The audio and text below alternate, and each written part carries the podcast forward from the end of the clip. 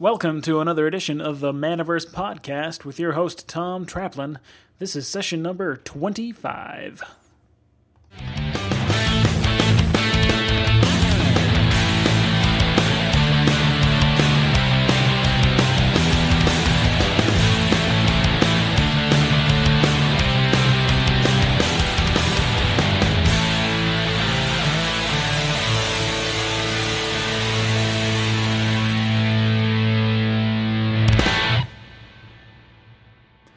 Hello, listeners. Welcome to a special episode of the Manaverse Podcast. Number 25. This show marks the quarter century mark for the show, and we are still going strong.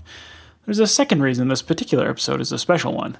The featured guests on today's show run an excellent shop in Cuyahoga Falls, Ohio, and I've been working to get them on the podcast for weeks. They have a popular channel on YouTube and are just crushing it right now. Many of you may have already seen some of their videos, including the popular series Card Shop Life, I am, of course, talking about Kevin and Aaron from Derium's CCGs. This was an epic interview, and we covered so many different topics over the course of the conversation, I have to break it up into two episodes. So, this is part one of the Derium's interview, but before we get started, I do have to warn you.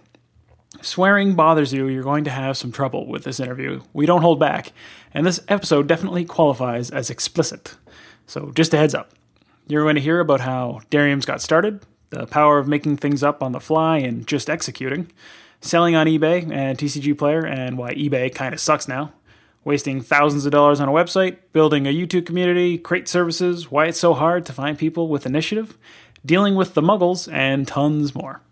Kevin's enthusiasm and Aaron's deadpan humor make an awesome combination, and I had a lot of fun recording this episode. Uh, rants and tangents abound in this interview, and I'm really excited to jump in, so let's go. Okay, so uh, which one of you guys wants to jump in Go first? for it, Aaron. Aaron's the star. Okay. Um, I started probably um, around 98 when I got into Pokemon. And maybe around that time, I got into EverQuest. Was that your first gaming, like, that you got into was Pokemon? Not to interrupt, but Um, I played a little bit of Magic like a couple years before that, but it was just uh, like I knew someone that played the game, and he kind of like showed me the cards, and so I first started Magic in '95. That's when I first got my DCI number, but I like didn't really touch it again until around Pokemon came out, and then I played Pokemon for a little bit, and I played Magic for a little bit. So it was around the same time where I just like got into both things. And then I found EverQuest, and I just ignored that uh, whole like card game stuff. And I played EverQuest. You got sucked into the world of the MMOs. I did. And how about you, Kevin? oh god. Okay, so I started gaming actually. All right, when the Nintendo came out. Um, yeah, I'm old as fuck. Yes, because my brother, I had a brother that's four years older than me, and I had a father who like actually, you know, supported gaming, which was really weird back in the '80s because you know it's either you were playing an arcade or whatever. But so my dad supported the hell out of that and used to buy all the shit for us. So really, I got into it because my brother was into it, my dad supported it, and I loved Nintendo, and my brother was still hooked on Atari. So, um, but going forward for my own discoveries, uh, I started playing Magic at the tail end of beta, again because my father was buying it for me. So I've been doing all of this shit way too long. But where it became serious, where I kind of started, uh, I don't want to say like dedicating my life to gaming, but like when I became hardcore, was uh, end of '97 when Ultima Online came out. First, and that wasn't the first ever MMO, but I played that with a, um, a buddy, a real life buddy, and it just fucking sucked me in. So that's when MMOs just kind of swallowed me until uh, World of Warcraft came out. So I never even tried um, EverQuest at all, which you know Aaron probably hates me for that. But yeah, so it kind of there was like different chunks in my life. Um, to the point where even my father took me to the 1990 Nintendo World Championships, Ooh. and um, I have all that shit still. Except Cool. for I have one major regret from that. I do not have my gray cart anymore that sells for like what is it like ten twenty thousand dollars.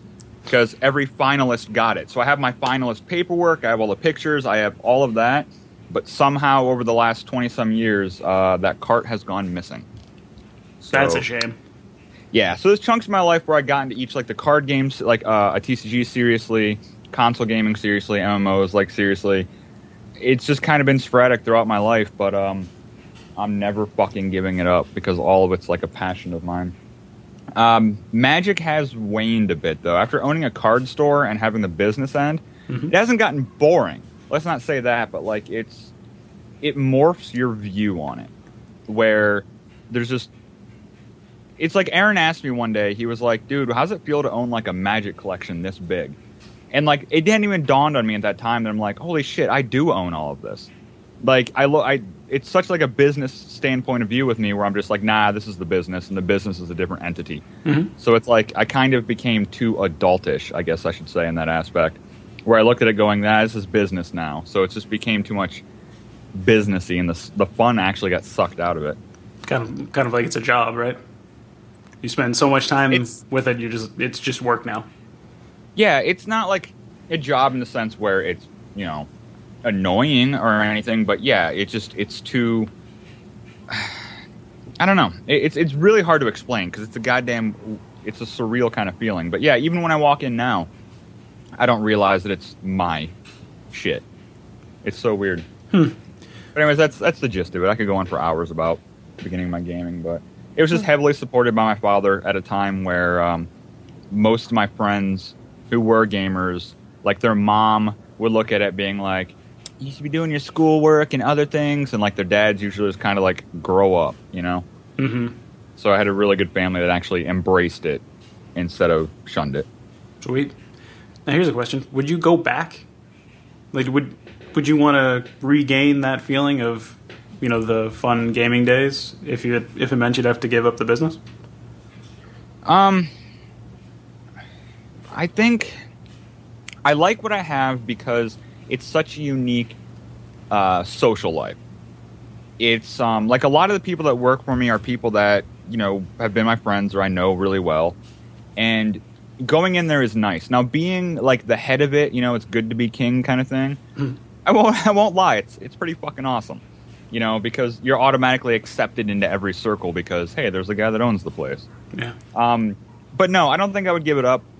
I really wouldn't because there's so many other aspects to gaming. You know, and there's other things that it's allowing me to do. For example, um, Pat the NES Punk, Alpha Omega Sin, people like that. I mean, Pat and I don't really talk, but like Alpha and I talk pretty often. We're actually supposed to do some video collaborations together. That never would have happened without the store. So it's like I get to meet all these other people doing the video game aspect, which I still love and enjoy. So it, it's it's a nice bridge to get into these other circles where there's no fucking way that I would have gotten into. So there is great rewards and a lot of that fun still there. It's just morphed into different areas, if that makes sense. Okay, so let's uh, talk about Deriums then. Do you both own it? Is that the uh, structure? No, I am the sole owner. Okay. Man, Um, I just work there. on paper, yes. I on paper I own he works there, but that is not how it's actually ran. go on. Tell me more. All right. Okay, I'll. The okay, most businesses you don't. I'll try to sum this up as quick as I can. Sure. I've known too many people that have went into business together. Too many people, and it, the main reason businesses like that fail is because of interpersonal issues, problems. It's usually not the the finances that cause it to fail because two people can bring in a lot more money than one. hmm Let me let start real quick. So, the thing is, is Aaron's my manager, so which means I trust him. I have to trust what he does, his opinions, his business decisions. Otherwise, why would you promote someone to manager if you don't completely trust them? Now, he keeps me in the know of what he's doing and this and that, but usually it's after he's like, hey, I bought a bunch of this, or hey, I did this and that. So I let him run it and make his own decisions. You know, I don't have to step in there and okay everything and this and that, yada yada. To the point where Aaron has actually vetoed some of the shit that I was going to do. now, I do hold the final word because I'm the owner, but I just let Aaron do whatever Aaron thinks that needs to be done for the business. So he is running it as if he owns it with the decisions he makes because I trust him. You know, and that's the relationship you need to work. Otherwise, him and I will start clashing when he's like, "Oh, I'm going to do this," and I'm like, "No," and that's what tears businesses apart. So I think he can make any decision he wants to. If he didn't have that power, I wouldn't have made him a manager. I completely, wholeheartedly trust him on that. So whatever he wants to do, he does. So it's kind of like two owners. So on paper, I'm the owner, he's the manager, but fuck, if Aaron's like, you know what, this place sucks, we're going to rent a different place, I'd be like, okay, you know, that's the decision you made, we'll do it, you know? That's the trust. We're gonna do Yeah. that next week. All right, we're doing it.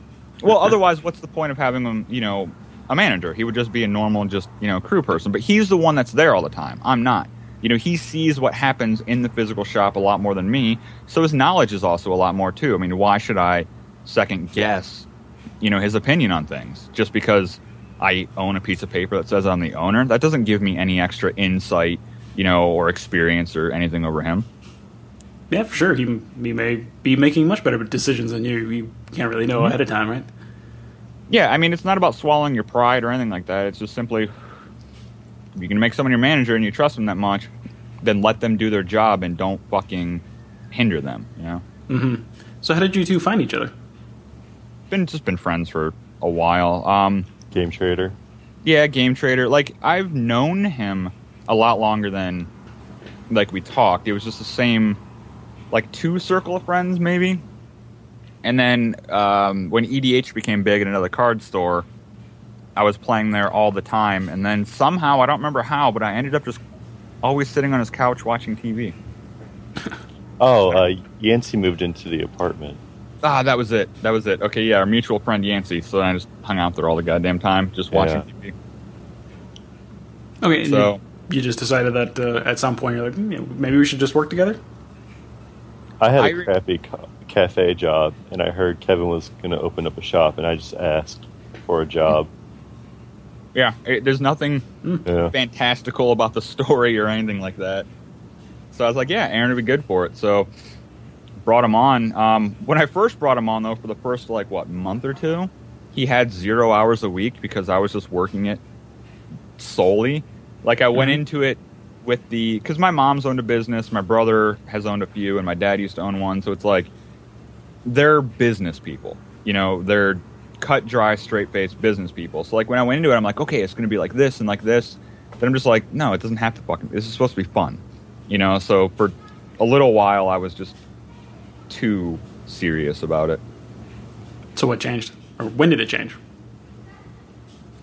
I don't even. There was no like epiphany. There was nothing like that. It just. I just realized that I needed to have more fun with it. You know, and needed to not just work my ass off on it. Like let Aaron actually do shit. Bring on other people if we needed to, and you know this and that. I didn't need to be involved in every little thing that was happening.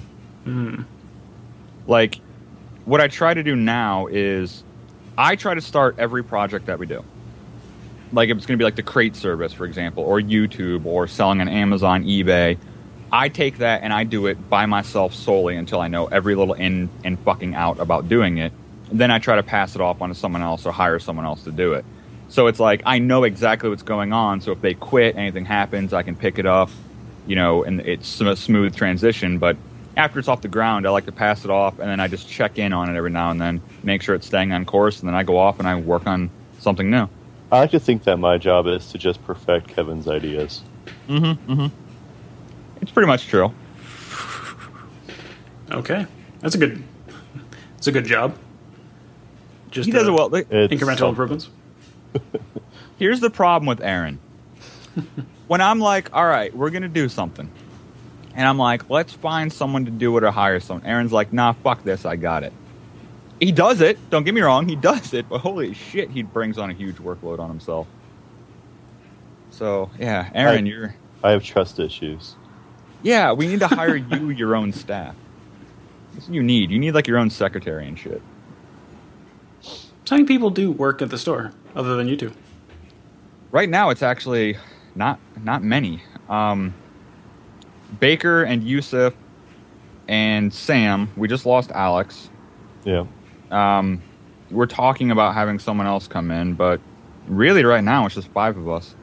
And James does our YouTube stuff. Yeah, but I don't really. I mean, there's also Zach who still works for us, but like yeah.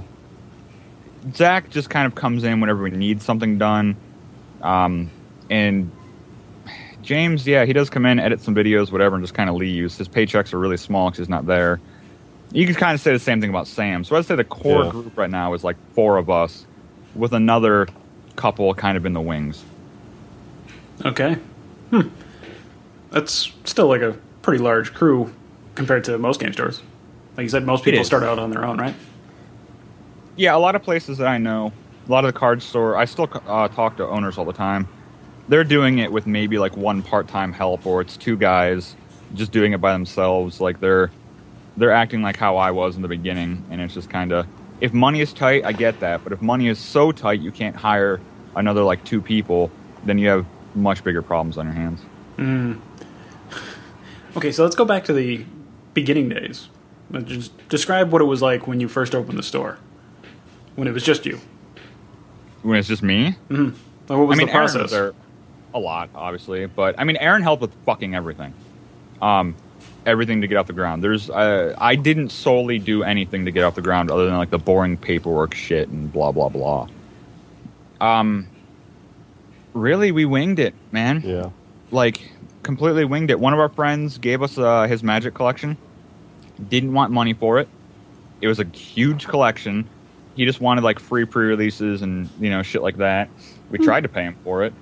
Um, we had a shitty hole in the wall place. We didn't we didn't advertise it. We didn't do anything. Like our friends came and drafted and played and whatnot, and we were actually making a bunch of sales before we even opened. We had paper all up on the windows, you know, and all this and all that, so we weren't open. Mhm. But we still had people coming by just like buying shit. So the area kind of pushed it for us. Like we I mean shit, all these years later, Aaron and I are still trying to figure out how the fuck to run a card shop. So Yeah. it just we winged it. Just winged it. I mean that's the thing Aaron has a different perspective on that, I'm not sure. Uh, not really. We just kind of winged it. Yep. And we're still winging it. We had Honestly, eBay. We're still we hit up eBay pretty hard, but we're winging it. Like right off the bat? the other other businesses that we supply for or whatever, or sell through, however you want to say it, that fell in our lap. Um, really, anything that we've done, even like the crate service when we opened it, we just winged it. You know, we're just kind of like it'd be a good idea to have crates. Like fuck yes, we're like all right. And our answer to everything is let's just spend money, let's just do it, and let's figure it out after we're already working on it. And so far, so good. We kind of just find outlets for when we just get too many things. Mhm. Like, uh, we had these awesome cases, and then we're like, well, we have too many things in the cases, and no one's buying it. So we have to move it somewhere. So let's go with eBay. And then we found TCG Player eventually, and that was just way easier. hmm Yeah, we built up over 10,000 feedback on eBay. And uh, literally last week, I put up an eBay auction and I was like, I don't remember how to do this anymore. So, one of the things when I talk to card store owners, though, I think people have a problem with this. One, they put too much planning into things, they, they expect it to go off without a hitch and flawlessly. Nothing in fucking life happens flawlessly. And once they commit to something, they're afraid to abandon it like we we bought like a website for a few thousand dollars a couple years ago. We never even finished it. We abandoned it because we realized it just wasn't going to be what we wanted. Things like eBay, we built up ten thousand, you know, feedback, all this top-rated seller. We had our own um, dedicated personal rep, like all this shit, and it's just like, well, we just don't need this anymore. Just abandon it. So it's like people aren't good at being fluent like that, and they just they put too much planning into things, and when something kind of starts off on the ground too sluggishly, they, they either get scared and abandon it too early, or just put too much thought into it. That is one of the biggest things I've noticed about other card stores. And someone like Aaron and I were like, "Hey, we could, we for forty four hundred dollars, we could have a different crate service built. Yeah, let's just do it and see how it goes. You know, like it seems care- careless, but we're nah. You don't want to put too much thought into it. Plan accordingly, but just go. You know, people just Mhm. don't do that. You can fix it. Yeah, exactly. Exactly. And if you can't, As just long as let you're not- go, I mean- okay. If that 4400 was something where it would have like put us in dire straits, then sure, don't fucking do it. But yeah, people just need to be more fluent. Hmm. So with eBay, did it just no longer become worth the time that you're putting into it, or what? Had something change? There was changes in eBay's service where Um, when Amazon started becoming really big, eBay was getting away from people who were like businesses and more towards the people who just are going to yard sales, flea markets. Like they raised the fees on everything that was over fifty dollars and lowered it on everything that was under 50 Mhm. And I mean, they had great customer service. Don't get me wrong; they had a lot of that stuff, but they were the dynamic of it was starting to change, and I didn't want to go along for that ride. That was probably the biggest thing that took us away from it. And of course, there's always on eBay you deal with shit where a guy will buy a booster box from you for ninety dollars. Your profit's only like a dollar sixty-seven. But if you move, you know, two hundred of them in a week, who cares? But they'll they'll they'll open the entire fucking box and they'll send in a complaint to eBay and be like, "Hey, you know, these were pre-sealed or something." He'll ship you back all the commons and uncommons, keep all the rares for himself, and eBay's like, "You got to give him ninety dollars back." yeah. So it's like that sets you back forty-five boxes in sales. Like that shit did happen. So it's just kind of with that change and people becoming more and more douchey. I just I didn't want to deal with it anymore. Seems fair. And uh, I was just curious about that because I've seen your video about how you detailed their uh, the eBay process and how many boxes that you would sell over the course of a month, and how it did. You know, like yeah, you, the margins were small, but if it pays a big chunk of your rent, that's still worth it. Oh yeah, it's we could still make good money on eBay. We really could. Just right now, we don't. We have too many projects that we're trying to get off the ground where we just don't. We just don't want to put the time and effort into it. We there's been times where we tried to um, not try, but I wanted to kind of hire in people where I'd be like, listen, you know, you run this aspect of the business, I give you half of all the profits. Kind of like a way for you to own your own business by being part of my business, if that makes sense. Mhm. But we've never really got that off the ground.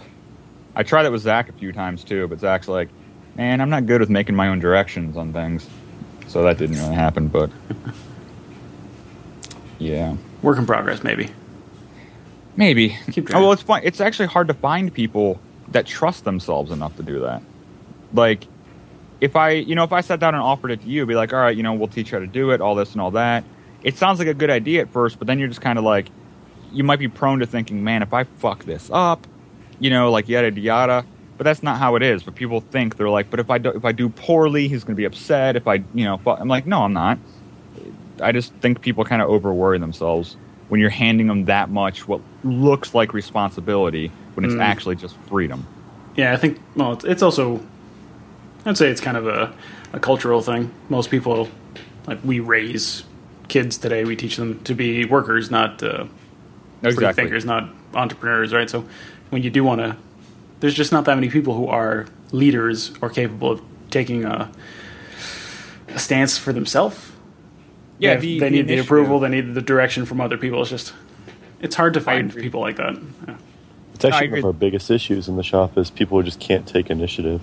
Yeah, they don't like you- like you said they don't teach initiative. You know, like Aaron says that that that's what I want. That's what I want to see. If you take initiative and you fuck up something and you make us lose money, lesson learned. Cool, move the fuck on. You know, like. Mhm. But you're right. They don't teach people how to deal with those or how to this and that. And I don't want to sit there and give people direction every fucking day. You know, it's like when like Baker or something would call me. It's like, hey man, we're gonna buy a collection. Is is that cool? I'm like, why are you calling me? Like, yes. You know, if you want it, buy it. Done. Simple as that. Simple as that.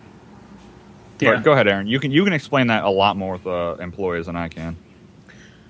Um, I mean, that pretty much covers it. I mean, a lot of our, I mean, I'll give someone a, like a checklist to do, and they'll ask for something to do or something like that, and I'm like, you can do this, you can do this, and every, I mean, Sam's really bad about that. She'll do that, where she's just like, what should I be doing? And I'm like, well, here's a checklist, go for it. But it'd be great if I could just like not have to do that, or they could just be like, oh, okay, this needs to be done. Yeah, we try that that. with like uh, cleaning all the time. Mhm. and we'll be like, all right, whenever you guys have you know spare time, just pick up some. And it'll never get done until we're like, hey, clean, and then it'll get done. And it's just like, I mean, that happens with anyone, but it's like initiative, as in being like, hey, maybe I should clean. I know it's a boring job, or initiative of like, hey, that that collection's a couple grand, but it'd be good for us. Just buy it. You know, you don't need to come to us all the time. but I think, like you said, too, the mentality of, you know, being trained to work for other people, and then when you do work for other people at insert X job here, like you are used to, you're not allowed to do anything unless you're told you yeah, can you have do a it. circle of uh, specific directions that you're supposed to follow, and you, you do not deviate from that unless your supervisor is like, okay, now go do this. Because No, exactly, You we generally get into break get in trouble for that. yeah, we can't break people with that mentality. We've been trying for Mm. years. We just can't break, no matter how long they worked for us. We just can't break people with that mentality. It's strange. Well, you're taught for the first twenty years odd or twenty years or so of your life that that's the way things are. So that's pretty ingrained. Yeah, I know. It's, least for a it's lot of people. That should you should not be ingrained to be a follower like that. Something else that happens is if we don't tell them what to do, then they'll like maybe slack off, or they'll feel entitled, and then they just like Mhm. end up not doing it. And then Entitlement. and then you just have to like be like, "Hey, this needs to be done. You should do it." And they're like, "All right, I'll get to it." And then you have to fire them because they don't do it. and that's in striking that balance is kind of difficult between where it is a game store. I want you to be able to play some games, you know, bullshit with people, have fun, like as much as you can while working, but also getting, you know, shit done too. So it's, I guess I still need to find the balance between how do I not put a choker on someone, but at the same time, not just completely set them free, you know, when they're there working. So it's like, I, I have not figured out that balance yet. Hmm. And it's tough. Uh, tough. Def- it's definitely tough motivating people, especially when if they don't feel the ownership for their job. For like if they for somebody who works for your store, if they don't feel like uh, part of the team or that they're contributing to something or that they feel like their position is helping you or helping the business, then yeah, it is kind of hard for them to to take that initiative. Whereas if somebody felt like like you do, right? Like the way you feel about your business is that everything you do is I don't I don't want to say for, for the greater good, but it it helps. It's almost like uh, almost like commission sales.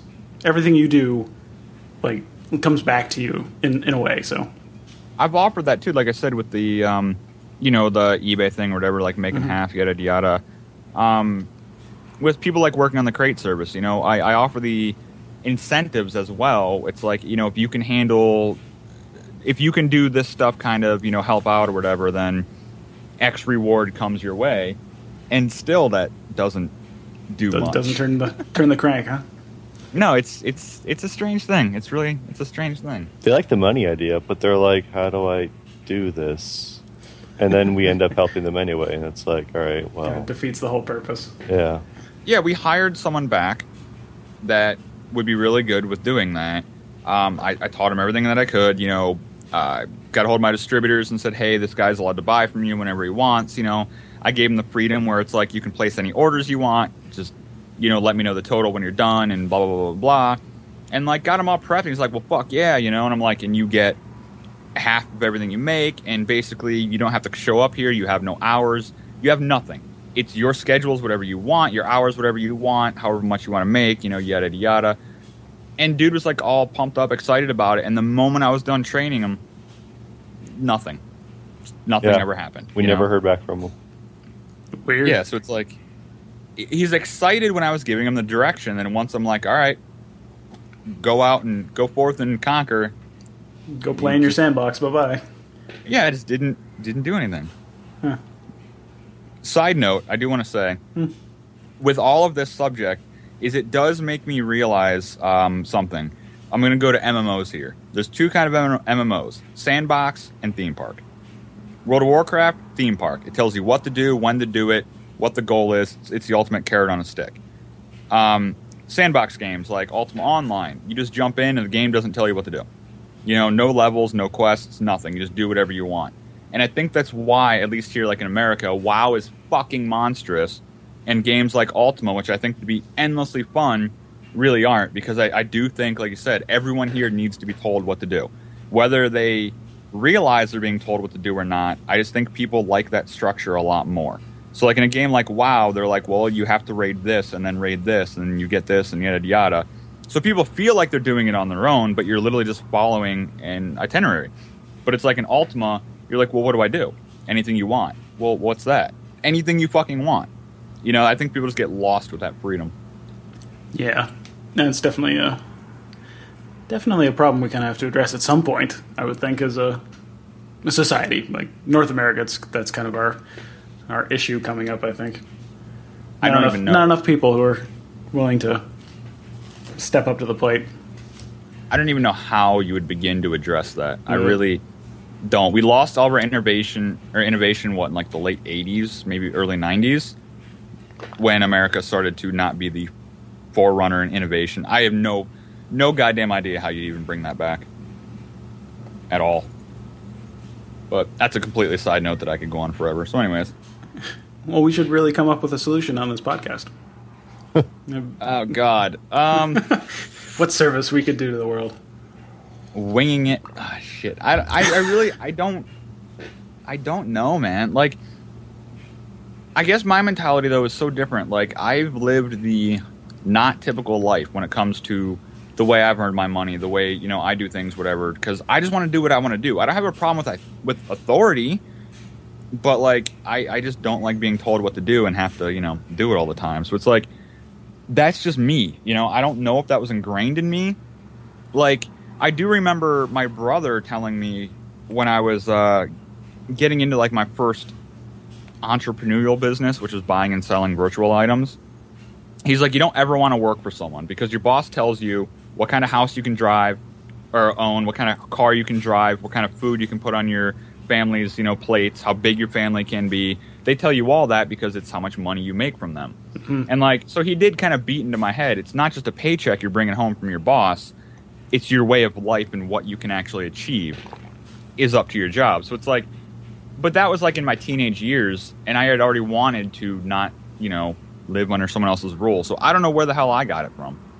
I really don't. And when people ask me, you know, why did you open a card store? I did it for fun. You know, I that, that's my answer. You know, because a lot of people that the stupid shit we do, like destroying product all the time, Mhm. people are like, "Oh my god, that's worth money." I'm like, "It's fucking cardboard, people." It's cardboard. There's more important things in life to worry about than ripping fucking cardboard in half. And it's fun. Do we lose money? Maybe. I don't know. I don't care. I'm having fun. That's why I opened a business. And people have the hard time wrapping their heads around, you mean you opened a game store to have fun? What do you mean? well, if I wanted to make money, I wouldn't be in this industry. You know, I'm not going to become a millionaire selling magic cards.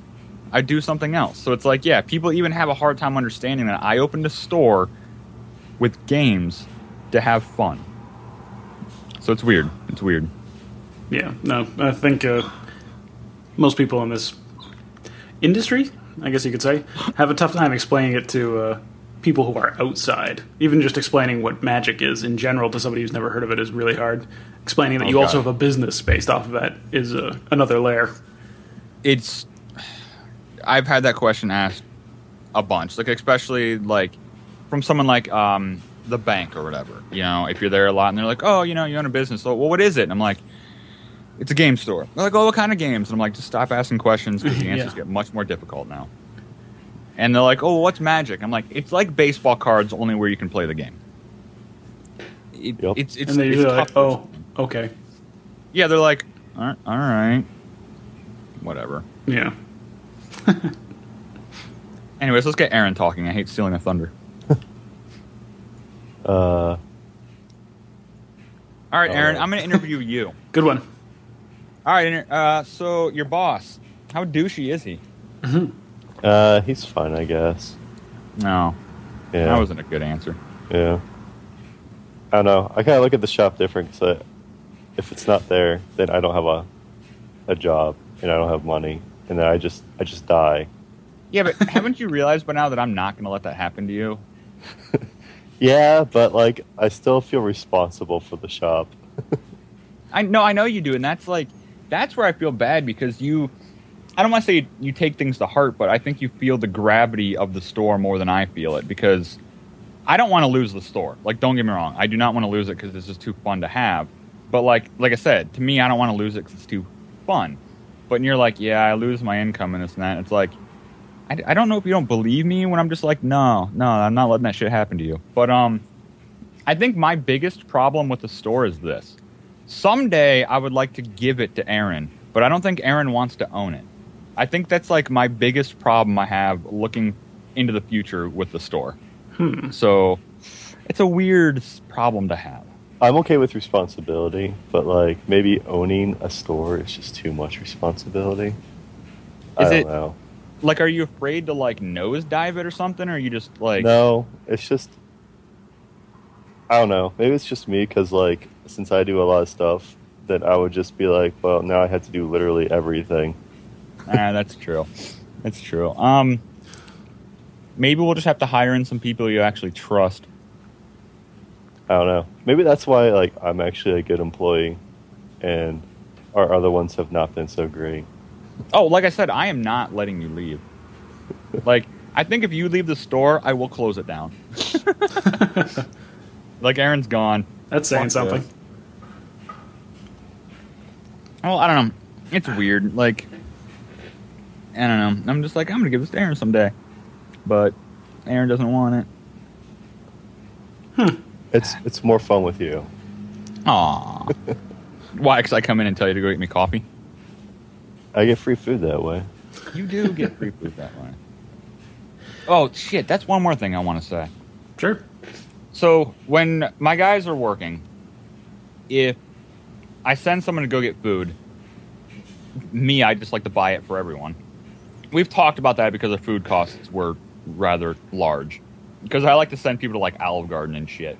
Ooh. But um, another weird thing is it was uh, Yusuf the other day. I think it was like seven dollars or something he owed us uh, for his food, and I'm like, dude, don't worry about it. And even that, they have a problem with.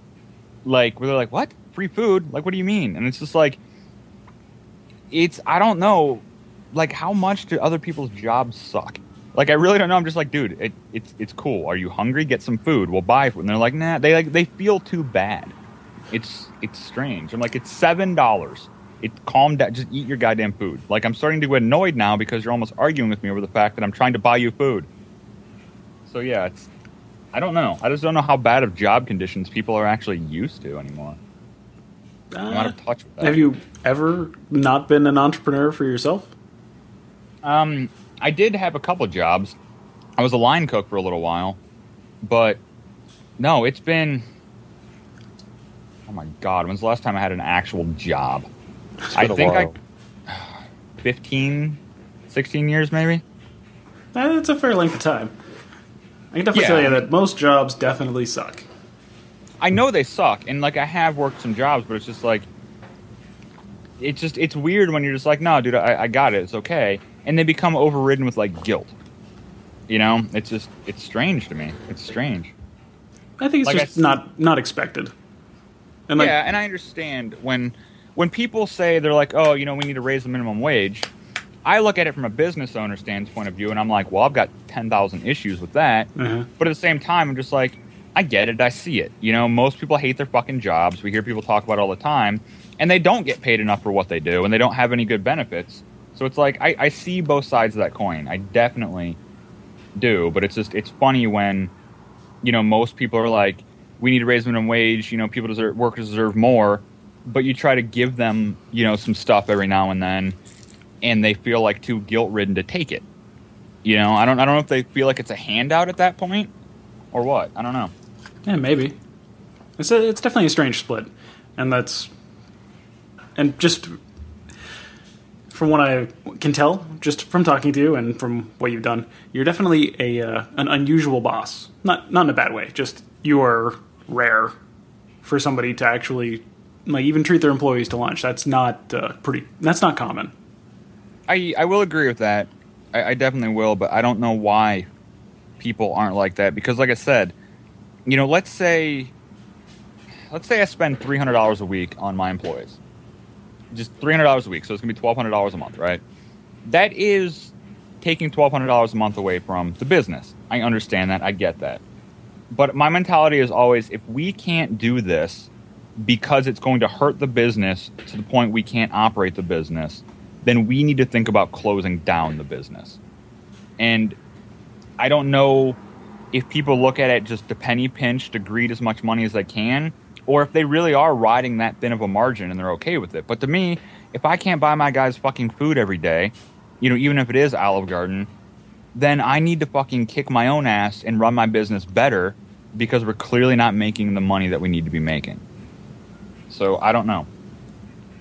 I really just don't know people's other owners' mentalities. I haven't really talked to them a lot about that because it's something where I'll help people and I talk to them all the time, but I'm not going to start scrutinizing the way that they run their employees, you know? Mm-hmm. It's not my job. My job is to help them with the back end stuff. So I don't, I, I, I don't know. I, I couldn't even answer why. And especially in a small business. If it's like a McDonald's or McDonald's manager, sure, I get you not doing that because you have a boss above your head. And the person that owns the store probably owns like a dozen of them, you know? So it's like it's an impersonal situation. But in a personal level where you see your boss every day, I just don't see why. Like, if I'm going to send someone for food, why should I make them pay for it? Just, it blows my mind. That's fair. That, that's a that's an interesting topic to explore. I think a lot of it is, uh, again, from my impression of you, your motivation for running the store is not just to make money. Obviously, it was to have fun. So you want your employees to also have fun with being there and, and their life and like just everything, right? So the idea of a business isn't just to make a profit; it's also to make the lives of the people in it better. Yeah, it's something where if you work, for me, that. you're not going to be driving a goddamn Porsche if you're my employee. You know, like I, I get it's a dead end job. I get that. You know, my guys that work in the front counter aren't going to be raising a family of four very easily off that job, and I hate that. Don't get me wrong. I wish I could pay everyone fucking thirty dollars an hour. It's unrealistic, but it's like you're, you're you're working a job. You could look at it as a dead end throwaway job or whatever, but it's like why work in a game store and me breathe down their necks and ma- no it's like have some fun have some free food and just you don't you're not getting paid as much as i think you should be so it's like accept the benefits when they come along you know Mm. i don't know anyways aaron say something i feel bad now Uh, you got it, man. How do you feel about free food? Uh, It's it's great. It's something that I don't have to pay for once a day. Solid. Yeah. Okay, so There's I did act- have a uh, one question. for whom Why is it called Derium's? that's all on me in we're going way back here to the 90s Okay. In 97, I had to name my first character in Ultima Online. and I hadn't even named a fucking goldfish at this time in my life. And so I wasn't very creative with making a name, so I literally picked three characters from my left hand and three from my right hand that made a little pattern.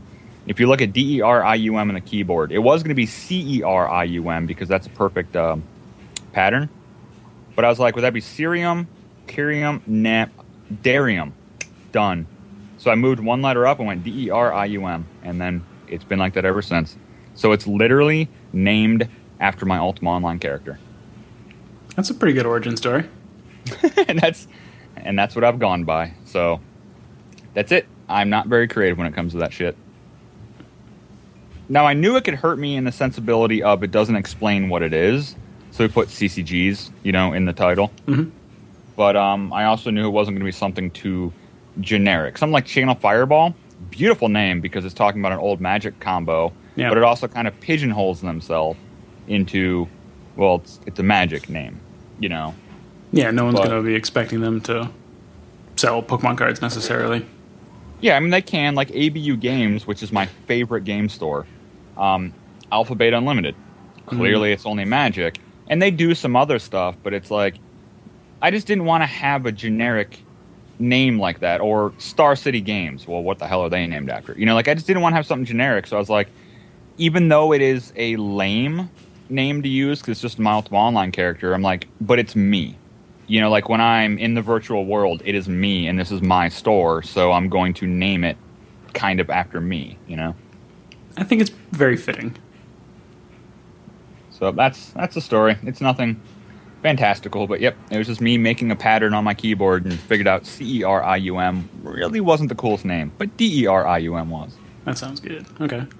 Yeah, I was, I was just curious about that because that is, it's a non-obvious kind of thing. You're just like, what, what does that mean? It's not and a that word. is, I think, the biggest rewarding um, pride factor Mhm. is so many people now know the name Derium, and I was just some fifteen-year-old kid back then playing Ultima named Derium, and it's like now people know that name. So to me, it's, that's the sense of pride that I have of like, I I built something. It's something where I'm like, if I could go back and talk to myself when I was like 15 and be like, dude, there's gonna be thousands of people that know your name. I'd have been like, no fucking way. You know, like I'm not a celebrity, I'm not a rock star, I'm not even gonna fuck. I'm some idiot behind camera. But it's like when people say the name Derium's, or especially when I see people wearing the Derium shirt, I'm just like, that's my Ultima Online character. Like that's that's me. That was when I became like a hardcore gamer. Like that is my my origin story. You know, so it's like that is where I have a sense of pride. They don't know that, you know, and it's nothing offensive or anything, but it's something where it's like that's just fucking. It's just my sense of pride of I, I made it. You know, I, I got further in my gaming career than I ever imagined I would make it. You know, where someone's representing my name. So that is probably the most, the biggest reward I've had out of all of this. Is just that sense of pride. Cool. Okay, so what what is your store known for? What is uh what is the one thing that people know you for? What do you do the best, better than everyone else? God. We're really good at not caring. Yep. Good answer. Yeah. Um, I would say what we're known for. Like if you just just asked your caring. customers, what would they say? Not giving a fuck. Honestly, because Yeah. I can't tell you how many fucking times, multiple times a week, I crack packs off the shelf like it's going out of style. And all the time people are like, dude, you're the only store owner I know that does that. And I'm like, because I don't see it as fucking money. I see it as an, ooh, what's inside this pack? So not giving a fuck is definitely fucking up there. Like, we spent money having a free money machine built. It didn't work, but like we tried doing that. I bought eight arcade machines that we still need to move into the store. Uh, we only have one there because Aaron and I want to have arcade machines in there for people, free to play. So it's like, yeah, just not giving a fuck and not looking at it like a stone cold business.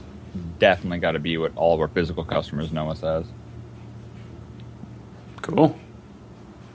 I'd say where we shine though, our hmm. actual our groove where we do it the not the best is social networking, man. Like Aaron and I are young enough where we know the power of the internet, but we're old enough to actually be able to do it and, you know, make it succeed. Because again, I talked to a lot of store owners that are in their 40s, 50s that have been owning a store since the 90s, and they're they're suffering now. And it's like, do you have a Facebook?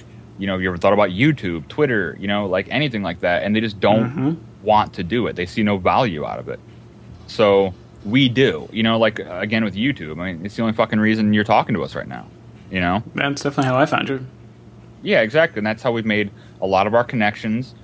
So people de- they undervalue the fuck out of that. So where Aaron and I do operate the best is networking, not only social networking, but making connections with other businesses and being able to make those connections. That's where business wise we definitely shine. Okay, so how did you get into that? Did you always do that from the beginning, or is this something that kind of grew in for the store? it grew in.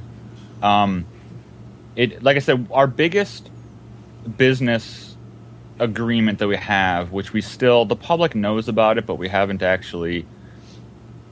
Us and the other business have talked about going public with our partnership, whatever. We just haven't concreted it. That Okay. fell in our lap. But when it came to YouTube, that was we had I think 30 cases of HeroClix and like 15 boxes of was M12, M13. I don't fucking remember what it was. Don't watch my first videos. God, they're bad. but um, we always suck at the beginning. oh my god, they're my buddy. Side note, real quick. My buddy Josh just did uh how to play Force of Will on our channel for us. hmm He recorded it like 17 times, and he's so embarrassed by it. I'm like, dude, trust me, you're gonna feel like a moron for the first few weeks. But YouTube fell in our lap in the sense of I recorded some videos just for fun, put them out there, and and people wanted to watch more, and I was surprised.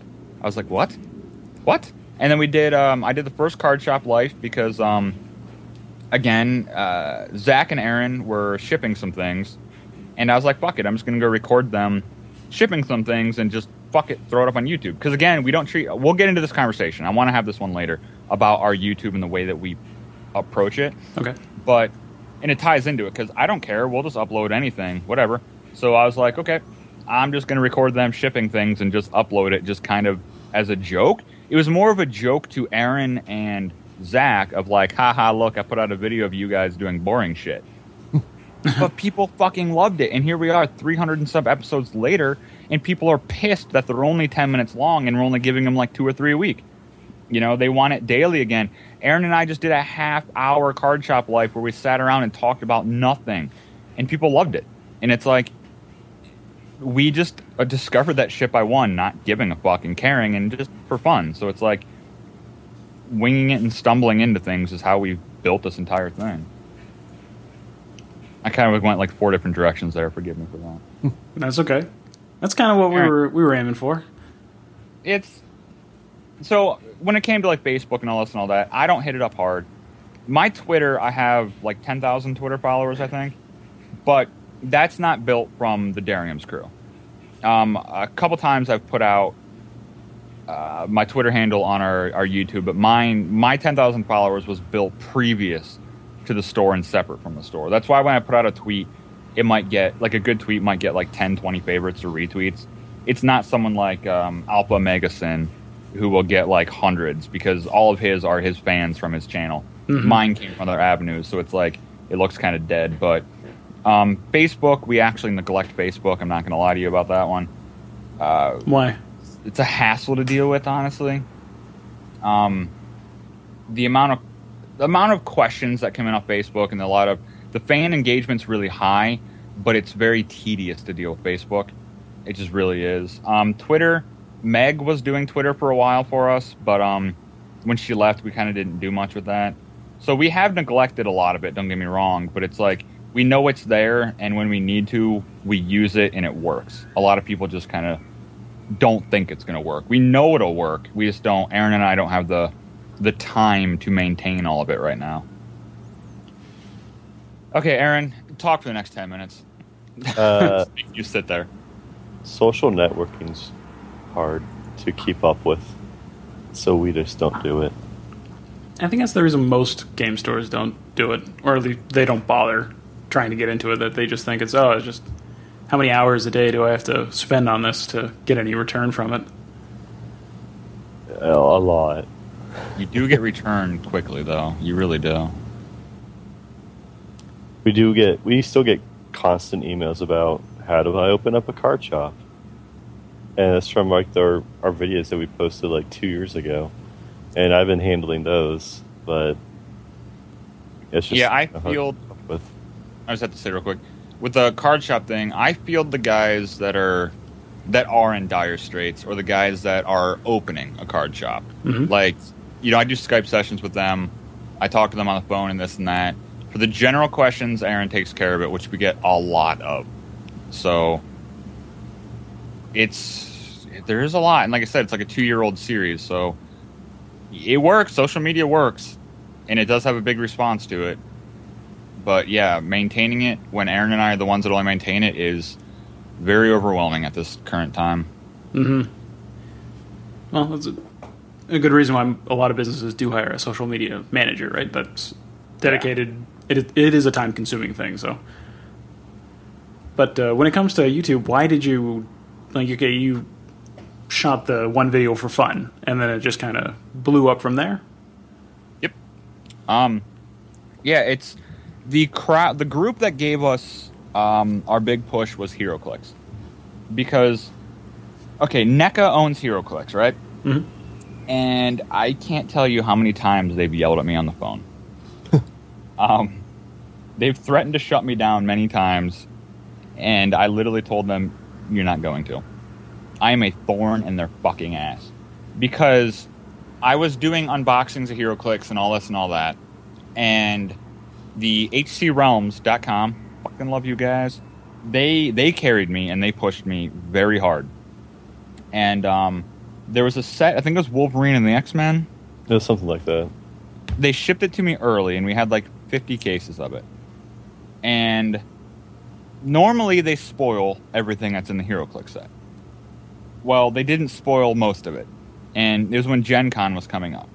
So now, in retrospect, I understand that NECA was trying to not spoil it so they could spoil it at Gen Con. I didn't know this at that time. So what I did is, as soon as I got them in, HCRealms was trying to figure figure everything out. So I was shooting a bunch of videos on the fly, being like, "Well, well, here's this," and taking it apart and showing the dial and completely spoiling the set. And uh, NECA was fucking pissed. Oh my god, they called me and just fucking yelled at me. And so HCRealms loved me for that because they thought it was bullshit that NECA wanted to be the ones to do the big reveal. You know, only at Gen Con, only for people at Gen Con, by the way and I, I agree it's kind of bullshit. Why? But um, what was that? oh, why? Because for them to do the big reveal only at Gen Con, make it kind of a Gen Con exclusive, you know, whatever, and all the other people that couldn't go to Gen Con couldn't know what was in it. Um, I think that's kind of bullshit in the sense of it was the company doing it. They didn't let someone else do it, so they kind of hoarded it for themselves. Okay, whatever. But the people that went to Gen Con, let's say the set was going to be a really good set people at Gen Con could then turn around and buy a ton of it, pre order a ton of it. Mm-hmm. And the people that didn't go might not be able to get in their pre orders because when they do HeroClix, there's only so many they do for Wave 1. So it kind of hurts the guys that might not go to Gen Con. They might want, you know, five cases of this stuff because HeroClix players do go deep a lot, and the five cases might not be around anymore. So it's like, I don't think you should punish people for not going to Gen Con. If it was something where they gotcha. gave out Gen Con exclusives, sure, okay, whatever you know, like S uh, San Diego Comic Con exclusives, that's fine. Yeah. But it's like when this is a general public that's going to the general, you know, into the general public, but not everyone in the general public doesn't have the same information and they might not be able to get a hold of the same stuff. I thought that was kind of wrong. That's you know, in retro, that's not why I did it. Again, I didn't find out till afterwards, but I do agree with the sentiment people in HCRealms had. But anyways, when I did that, they pushed the fuck out of me, and um, when and uh, NECA saw the videos and the posts or whatever, and when they were pissed, I literally told them, "I'm like, you're not going to shut me down. Like, you're not because if you shut me down and I put out a video right now, at this time, I think we had a few thousand subscribers. Yeah, and they maybe, all maybe two or three. Yeah, and they were like all HeroClix people. I'm like, I'll put out a video about what happened, and you got to deal with three thousand pissed off HeroClix players. Like, good luck. Mm-hmm. So they they let it slide. But yeah, that was where we got pushed big was with um, HeroClix. I gave up on HeroClix because their quality control is terrible. Too many broken figures. They wouldn't replace them for us. Like all this shit. And that's when we started moving into um, Magic more. We were doing Magic videos, but Magic was pretty saturated at that time online. HeroClix was not. Gotcha. I'm sorry, that was a long-winded explanation. No, it was a cool story. But fuck NECA. Mac, if you're listening, you're still not going to do shit to me. Untouchable. Mm, from them, yes. Now, Wizards, if Wizards told me to light myself on fire, okay. Whatever you want, Wizards, I'm doing. Just keep making, fucking... keep giving me cards. Yeah, I'm not going to prod that beast. Uh uh Okay. Hmm. So, is there anything else about uh, YouTube that we should know? if somebody wanted to get into YouTube the way that you were kind of doing it in the, the game store, obviously, what would you uh, recommend? I'm going to recommend something more on a personal level. Sure. The community, every, if you are on YouTube to any varying degree, there's obviously a community of other content creators. Drama happens in every circle. Every fucking other person I talk to that is in different you know, whatever. It doesn't matter if you have 100 subscribers or several hundred thousand. There's always the drama, there's always the clicks. It plays out like Mean Girls, okay? Mean Girls was high school, and it's also content creators on YouTube. Fucking dead serious. Um, if you get into it, is the politics are heavy behind content creators, so be very weary of that. Too many of them. This is the thing that I have learned. The biggest lesson I've learned about YouTube, and the biggest disappointment I've learned about YouTube is this the people in front of the cameras are not representing who they actually are by any fucking means. And that I think is what causes most of the drama. Um, give me a couple minutes to explain this because it's fucking important if you're going to get on YouTube. Okay. Is if you make connections with other people, it's great for collaborations because everyone needs each other's help. You know, you just you need it on YouTube to help each other out, get started, whatever. Like Alpha Omega Sin kind of pushing us. Um, this is not Alpha because I will tell you right now, Alpha Omega Sin is the same guy on camera as off camera, and that's why I respect him so much.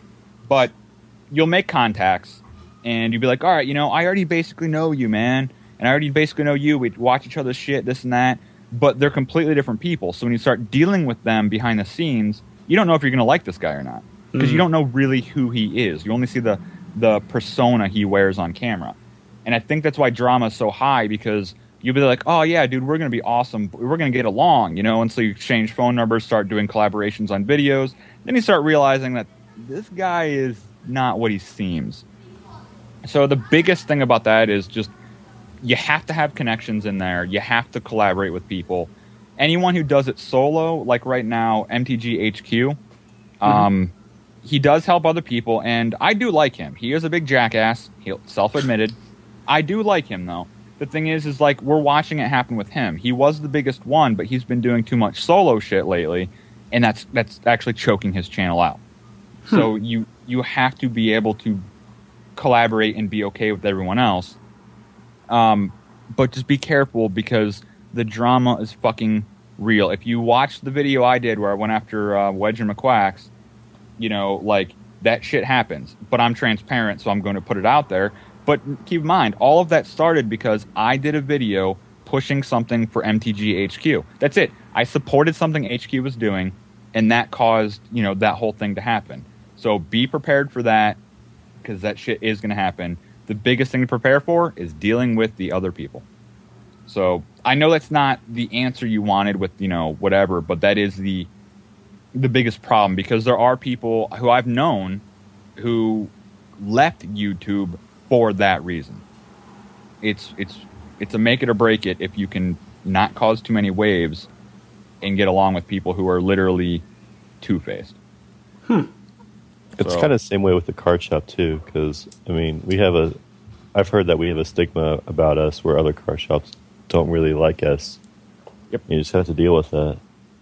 Why do you think Yeah. that is? we- Go ahead. Uh, or at least why do they say that is? I I- I'm not sure. Uh, to me, it's we're it's just a job, and I'm just working at a card shop doing the same thing they are. But I mean, when I have other people come in the store, they I mean, I guess everyone gossips about other car shops, but I mean, they just talk badly about us. I think maybe. I mean, I my guess is two things. One, you know, we don't treat it very professionally, so I think maybe they think we're going to give the industry a bad name potentially, as in being jackasses too much. And the other thing is, I give out a lot of information about the businesses or business of the you know not businesses, not their businesses, but you know what I mean, the business we're in. Um, that I think a lot of people don't want out there, honestly. So I think they kind of want they want their cards held tight. And if I'm willing to be transparent on something, and I tell you, like if I tell you the prices I pay on things, you know, um, which is pretty much anyone knows that, but I'm just using it as an example. If I tell you the way that I'm running the business, it also inevitably tells you the way that other people are also doing it. So I think that they just hate that I give them too much information about the industry in general, which also applies to their business, and they can't, you know, hold their cards too tight anymore. If that makes sense. Some people think they're uh, that you're giving away their trade secrets. Yeah, like potentially. I mean, I don't think it's a bad thing, freedom of information for all of that, but some people they really do. They they don't like that being out there at all. So that's I mean those are really just my speculation on the two. We don't treat it as too serious, and I'll tell you anything you want to fucking know about it. I, that's my guess on it. Hmm. Well, that's sometimes what happens when you put yourself out there in a, an authentic way that some people are going to like what you're doing. And if you were strong on your stance, some people are going to hate what you're doing too. That's probably Yeah. a good sign. I it doesn't bother me at all. The more people I know that hate me, the more that I know that I'm being paid attention to. Mm-hmm. Like, not that I want to gather people that hate me, but you know, it's in the same sense. If there's a kid in your classroom that's being annoying, you just ignore ignore him. You don't hate him. You have no negative thought. You just ignore him. But if you know what he's doing is actually meaningful, then you're going to start hating him. You know what I mean? You're actually paying attention to him. You're actually watching him. Like, so when I hear stuff like that, they're like, "Oh, this other car store hates you." I'm like, "Good. This means they're not ignoring us. This means that they think we have some kind of value, some kind of importance, and they hate that about us. They're paying attention to us. Exactly. That's, that's a good thing. That means I'm actually doing something important enough to garnish that attention, good or bad. Basically, Zsa Zsa Gaboring it. If anyone knows that reference. Anyone? Anyone? Nope. I don't. God damn it, I'm fucking old. Zsa Zsa Gabor got in trouble for slapping her husband, right? And it was negative press, bad press. I don't remember the whole story behind it, but basically, you know, she was asked if it's going to damage her reputation, and she's like, even bad publicity is still publicity. So there you go. That's where that came from. Yes. Gotcha. Zsa Zsa Gabor.